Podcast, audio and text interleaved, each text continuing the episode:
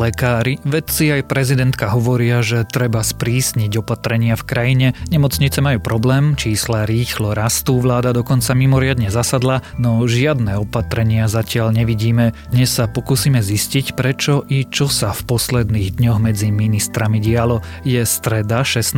decembra, meniny má Albína a dnes má byť znovu škaredo, zamračená až hmla. Môže poprchať a tento dážď môže aj mrznúť. Denné teploty by sa mali pohybovať medzi -1 až 5 stupňami. Počúvate Dobré ráno, denný podcast denníka SME s Tomášom Prokopčákom. Je tu niekto, kto ešte stále nekúpil darčeky pre svojich najbližších? Tak my vám poradíme, čo na Vianoce. Svojej mame môžete niečo štýlové zaplatiť kartou. Otcovi jeho vysnívaný darček zaplatte napríklad mobilom. No a súrodencom nejakú malú drobnosť zaplatte hodinkami. Pretože z ČSOB môžete odteraz využívať všetky spôsoby platenia vrátane bezpečných bezkontaktných platieb mobilom alebo hodinkami. Ideálne možnosti na rýchle vianočné nákupy. Navyše súťažíte o 1111 smart hodiniek. Viac informácií a podmienky súťaže nájdete na čsob.sk. ČSOB. Pre vás osobne.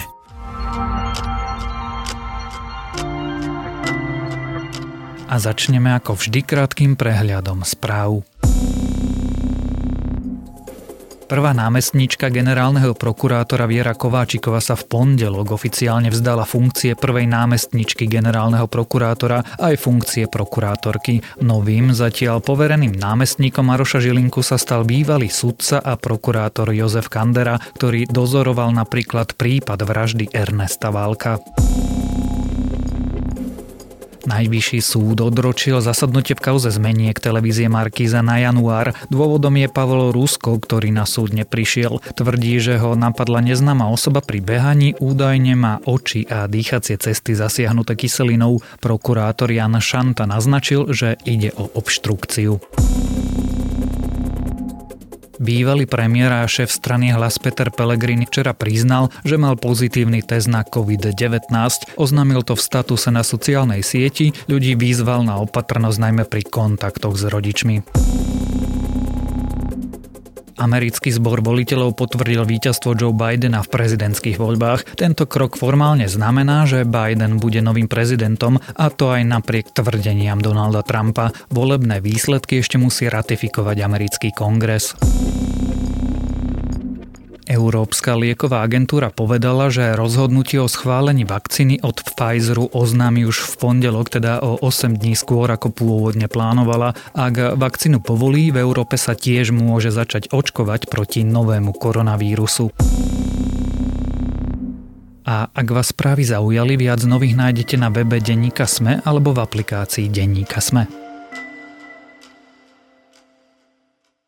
Odborníci hovorili, že máme okamžite zavrieť krajinu a prijať prísnejšie protipandemické opatrenia. V pondelok sa dokonca mimoriadne stretla vláda, no nič neschválila. Včera sa však prezidentka stretla s vedcami, vystúpila a vyzvala občanov na disciplínu i na prijatie ďalších opatrení. Prečo teda stále nemáme zákaz vychádzania, či bude a áno odkedy, ale najmä ako to vyzeralo medzi ministrami a čo to pre nás znamená, sa dnes budem rozprávať s reportérom denníka SME Michalom Katuškom. Musím povedať, že návrh, ktorý som priniesol z pandemickej komisie, žiaľ nebol schválený v zmysle, čo sa týka jeho platnosti, avšak prijali sa viaceré sprísnenia, však vláda sa rozhodla, že tieto sprísnenia budú alebo začnú platiť až od 21., teda tak, ako bolo avizované občanom Slovenskej republiky. Mišo, nahrávame v útorok večer a stále nemáme prísnejšie protipandemické opatrenia. Prečo? Výborná otázka. Mali sme ich mať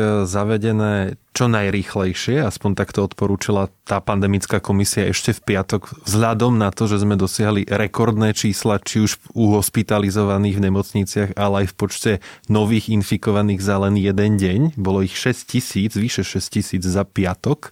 A preto sa očakávalo, že ten krok vlády bude veľmi rýchly, to sa ale nestalo.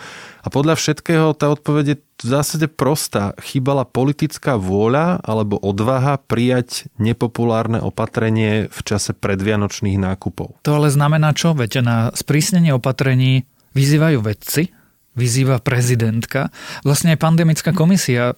Prečo ich teda nikto nepočúva? Pretože sú tu dva faktory. Jeden je ten, že sa nachádzame v predvianočnom nákupnom ošiali, kedy teda ľudia chodia do tých aj veľkých obchodných centier a potrebujú sa vybaviť pred sviatkami.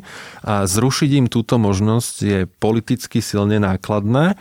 A ďalší rozmer je ten, že vlastne len niekoľko dní predtým bola veľká tlačová konferencia, na ktorej stál aj premiér Matovič, aj minister Krajčí a ďalší ministri, ktorí oznámili, že vlastne napriek zhoršujúcej sa situácii tie opatrenia nebudú také prísne.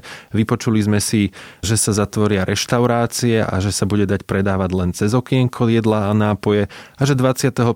decembra sa zavrú najväčšie obchody a zostanú otvorené len tie nevyhnutné. A toto v zásade spoločne s prijatím nejakých limitujúcich opatrení na lyžiarskych svahoch bude absolútne stačiť. A o 2 dní na to neskôr pandemická komisia teda oznamuje, že je to oveľa horšie a vláda by vlastne po víkende mala hneď prijať nejaké silné opatrenia. Napokon vieme, že na stole boli na tejto vláde aj skoršie termíny zavedenia nejakých prísnych opatrení. Malo to byť už tento týždeň. Napokon ale nebola politická vôľa, o čom v princípe dosť otvorené hovoril aj minister Krajčí, ktorý sa teda snažil v tomto prípade presadiť čo najrýchlejší lockdown a zákaz vychádzania, ale nepodarilo sa mu to, lebo teda nebola politická vôľa. Skúsme sa na tú vládu pozrieť.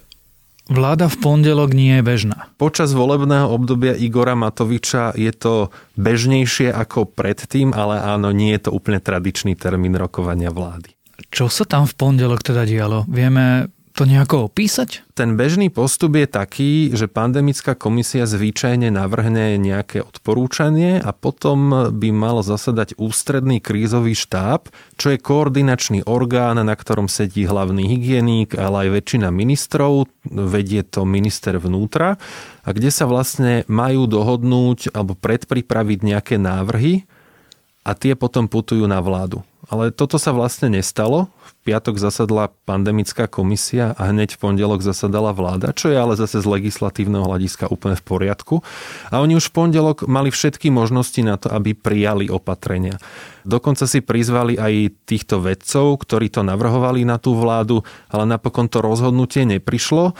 Podľa všetkého nie je dohoda na tom, alebo ešte v pondelok nebola dohoda na tom, akým spôsobom vyriešiť to cestovanie a ten zákaz vychádzania, respektíve ako zadefinovať výnimky pre ľudí, aby to na jednej strane bolo politicky únosné a ľudia neonálepkovali túto vládu ako zakazovačov Vianoc a ničiteľa sviatkov, ale na druhej strane, aby to vôbec malo efekt a znížil sa ten tlak na nemocnice.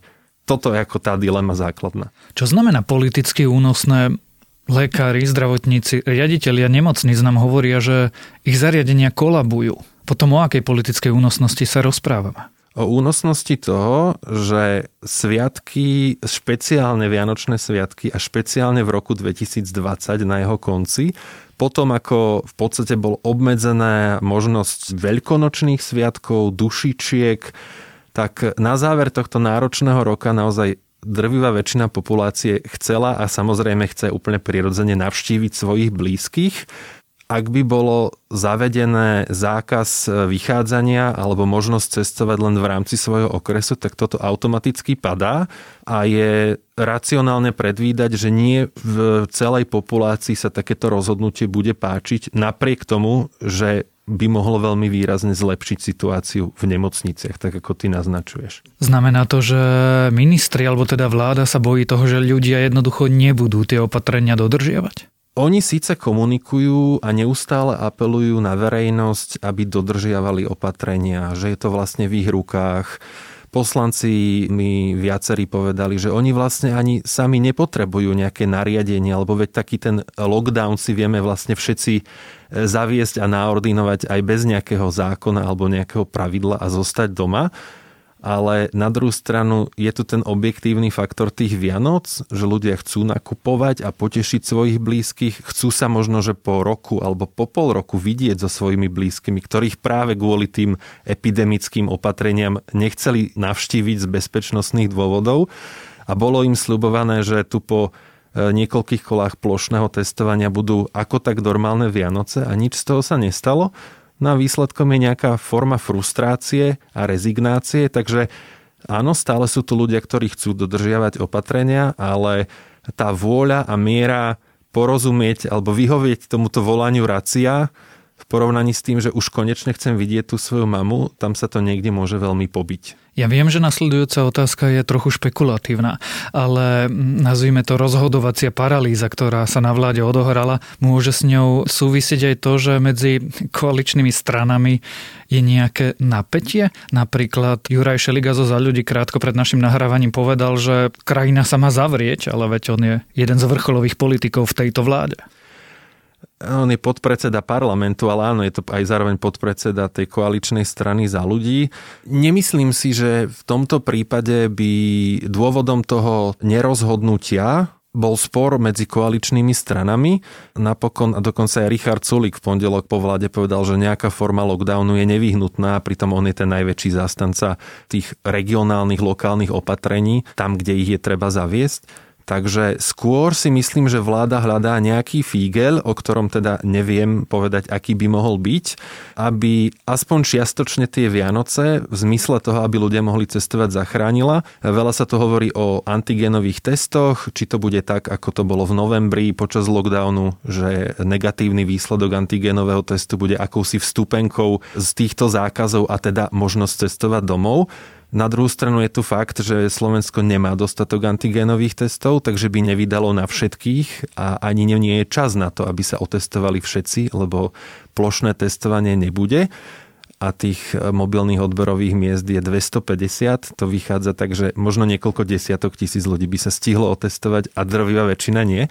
A teraz je otázka, že či sa vláda rozhodne nedovoliť túto výnimku pre všetkých, aby bola spravodlivá, alebo aspoň pre niektorých povolí, tým, ktorí sa k tým testom dostanú a bude nespokojná len väčšina v úvodzovkách, alebo príde v najbližšie dni, a to vyložene špekulujem, premiér Igor Matovič na niektorú z tlačových konferencií a predstaví nejaký zázračný alebo polozázračný liek, ako to urobiť, aby to bolo politicky menej bolestné, ale zároveň, aby to tie nemocnice zvládli. Neviem, či takýto nejaký miracle drug existuje. Je pravda, že Igor Matovič pondelok z tej vlády predčasne odišiel? Je to pravda. Bolo to uprostred rokovania, potom neskôr odišiel aj minister obrany Jaroslav Náď, ale vôbec neviem špekulovať nad tým, či oba odchody nejako súvisia. Jednoducho premiér, napriek tomu, že počas víkendu minister Krajčí komunikoval, že telefonoval s Matovičom, že sa prikláňa k možnosti akéhosi lockdownu a zákazu vychádzania, ale že má nejaký svoj vlastný plán, nápad, čo by sa dalo urobiť, tak bolo preto veľmi prekvapivé, že v pondelok, keď sme si ešte mysleli, že vláda už v ten deň rozhodne o opatreniach, tak premiér uprostred rokovania opúšťa vládu, ide nevieme kam, neodpovedá novinárom na otázky a tým pádom vlastne sme sa ani nedozvedeli, že čo je ten nápad, ktorý mal mať. Dnes je streda, dnes by mala vláda znovu zasadnúť, dnes sa dozvieme, aké budú opatrenia platiť. Toto myslím, že platí, aspoň tak to bolo komunikované už v pondelok, že dnes sa vlastne schválí aj konkrétna podoba tých opatrení, ktoré začnú platiť v pondelok a zároveň sa má teda okrem toho prijať aj tzv. Ten covidový automat, čiže ten predvídateľný plán, po ktorom sa tu volá už mesiace, aby ľudia vedeli, že ak nastanú takéto okolnosti, bude toľkoto infikovaných denne, toľkoto hospitalizovaných a tak ďalej, tak potom to automaticky znamená, že uvoľníme opatrenia na takúto úroveň a bude sa dať vlastne predvídať, čo sa bude diať. Toto sa má schváliť tiež. No a teda zároveň aj konkrétne detaily toho lockdownu, aj s výnimkami. Vieme už povedať, čo, odkedy a v akej podobe bude platiť? Istotu máme v tom, že od pondelka sa zavádzajú pravidlá, ktoré by nejakým spôsobom mali limitovať mobilitu ľudí. Mala by to byť nejaká forma zákazu vychádzania, ale nevieme povedať, či to bude len v rámci okresu, alebo sa pôjde nejakým západným modelom, to znamená, že si vopred budeme musieť niekde zahlásiť, že v ktorej inej rodine prežijeme sviatky a tým pádom úrady a hygienici budú vedieť, že ak sa niekto tam nakazí, tak s kým sa vlastne tí ľudia stretli. Úplne si to neviem v slovenských podmienkach predstaviť, ako sa to dá vymôcť, skontrolovať, alebo či ľudia prirodzene dodržia niečo, čo nikdy v živote predtým nerobili. Je to otázka, tých možností je viacero. Hovorí sa, že tie opatrenia by mali platiť počas celých sviatkov do 10. januára. Opäť je to len špekulácia z rána a viac vlastne nevieme. Je to v poriadku, že dnes je streda. Opatrenia, aj keď mali byť prijaté úprimne už pred pár týždňami, budú platiť už od pondelka a ľuďom zostali koľko? 4 dní na prispôsobenie? No, ľuďom vlastne zostalo, že keď dnes je streda, takže je to 8 dní do štedrého dňa a keďže opatrenia začnú platiť od pondelka, tak im vlastne zostali naozaj 4 dní na to, aby zmobilizovali celú rodinu, aby si zavolali, stretli sa, dohodli sa. Ideme na tie sviatky na východ si niekam, alebo zostávame v Bratislave, budeme sa môcť vrátiť. Ak sa budeme musieť vrátiť, čo musíme ukázať policajtom, ak nás zastaví, aký doklad ešte je výnimkou z tohto zákazu cestovania, ak bude taký zákaz platiť.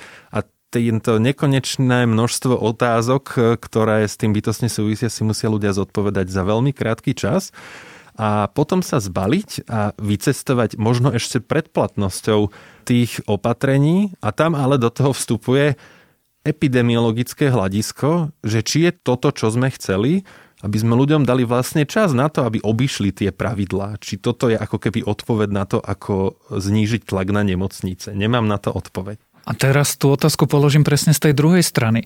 Nestane sa to, že cez víkend sa celé Slovensko zdvihne, začne cestovať a ľudia nakoniec sa aj tak premiešajú a budú vo veľkých rodinných skupinách? Presne tak a viem povedať, že toto presne tento element kritizovali epidemiológovia počas Veľkej noci, ak si pamätáme, vtedy vláda v nedeľu alebo v pondelok ohlásila tiež zákaz vychádzania v rámci, len teda v rámci okresu sa dalo pohybovať a ľuďom zostali 2 alebo 3 dní, kým začalo toto opatrenie platiť a napokon sme videli ten exodus z Bratislavy, ako sa všetci presunuli ešte pred platnosťou pravidiel a počas toho lockdownu, no áno, už potom nemohli vychádzať, ale boli tam, kde chceli byť a to premiešanie sa vlastne tých infekcií nastalo a to isté vlastne je pravdepodobné, že sa stane aj teraz. Ja som sa snažil aj teraz oslovovať viacero epidemiológov a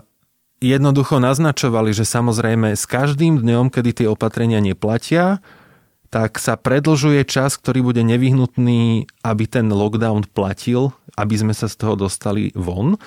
Ale už nemali jednoznačnú odpoveď na to, že či je lepšie ich nepustiť vôbec, alebo dobre, teraz ich pustíme, ale oni budú na tom jednom mieste povedzme tých 10 dní a tým pádom aj ten prirodzený lockdown, keď na Vianoce vlastne ten spoločenský život nejakým spôsobom ustáva, to vyrieši vlastne sám. Nedostal som zatiaľ odpoveď na otázku, či je to až také riziko, ale predpokladám, že zostať doma a nehýbať sa je to najbezpečnejšie. A to je vlastne moja posledná otázka. Nech už vláda príjme to alebo ono. Aké správanie je najrozumnejšie? Čo by sme mali urobiť, ak sa chceme správať zodpovedne, a to nie len k sebe, ale aj k našim blízkym? Úplne najzodpovednejšie je pred Vianocami aspoň 5 dní. Nech už budeme teda doma, tam, kde sme stále, alebo sa rozhodneme vycestovať kdekoľvek za svojimi blízkymi niekam ďalej, tak je potrebné aspoň 5 dní pred takouto návštevou a takýmto stretnutím rodiny sa izolovať pred všetkými cudzími ľuďmi, ak je to možné.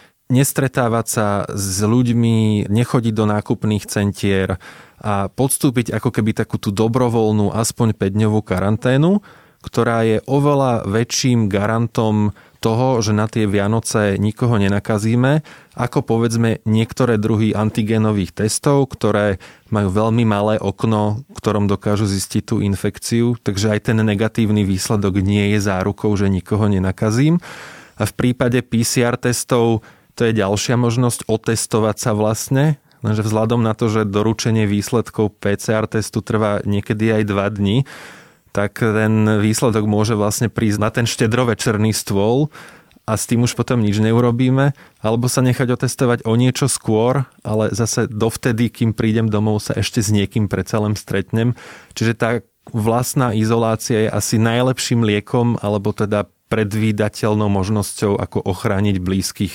Ale 100% riešenie teda neexistuje. Tak si dávajme pozor a skúsme sa vyhnúť zbytočným kontaktom s inými ľuďmi, o protipandemických opatreniach, o tých, ktoré vláda možno príjme a možno aj nepríjme. Sme sa rozprávali s reportérom denníka SME Michalom Katuškom. Je tu niekto, kto ešte stále nekúpil darčeky pre svojich najbližších? Tak my vám poradíme, čo na Vianoce. Svojej mame môžete niečo štýlové zaplatiť kartou. Otcovi jeho vysnívaný darček zaplatte napríklad mobilom. No a súrodencom nejakú malú drobnosť zaplatte hodinkami. Pretože z ČSOB môžete odteraz využívať všetky spôsoby platenia vrátane bezpečných bezkontaktných platieb mobilom alebo hodinkami. Ideálne možnosti na rýchle vianočné nákupy. Navyše súťažíte o 1111 smart hodiniek. Viac informácií a podmienky súťaže nájdete na čsob.sk. ČSOB. Pre vás osobne.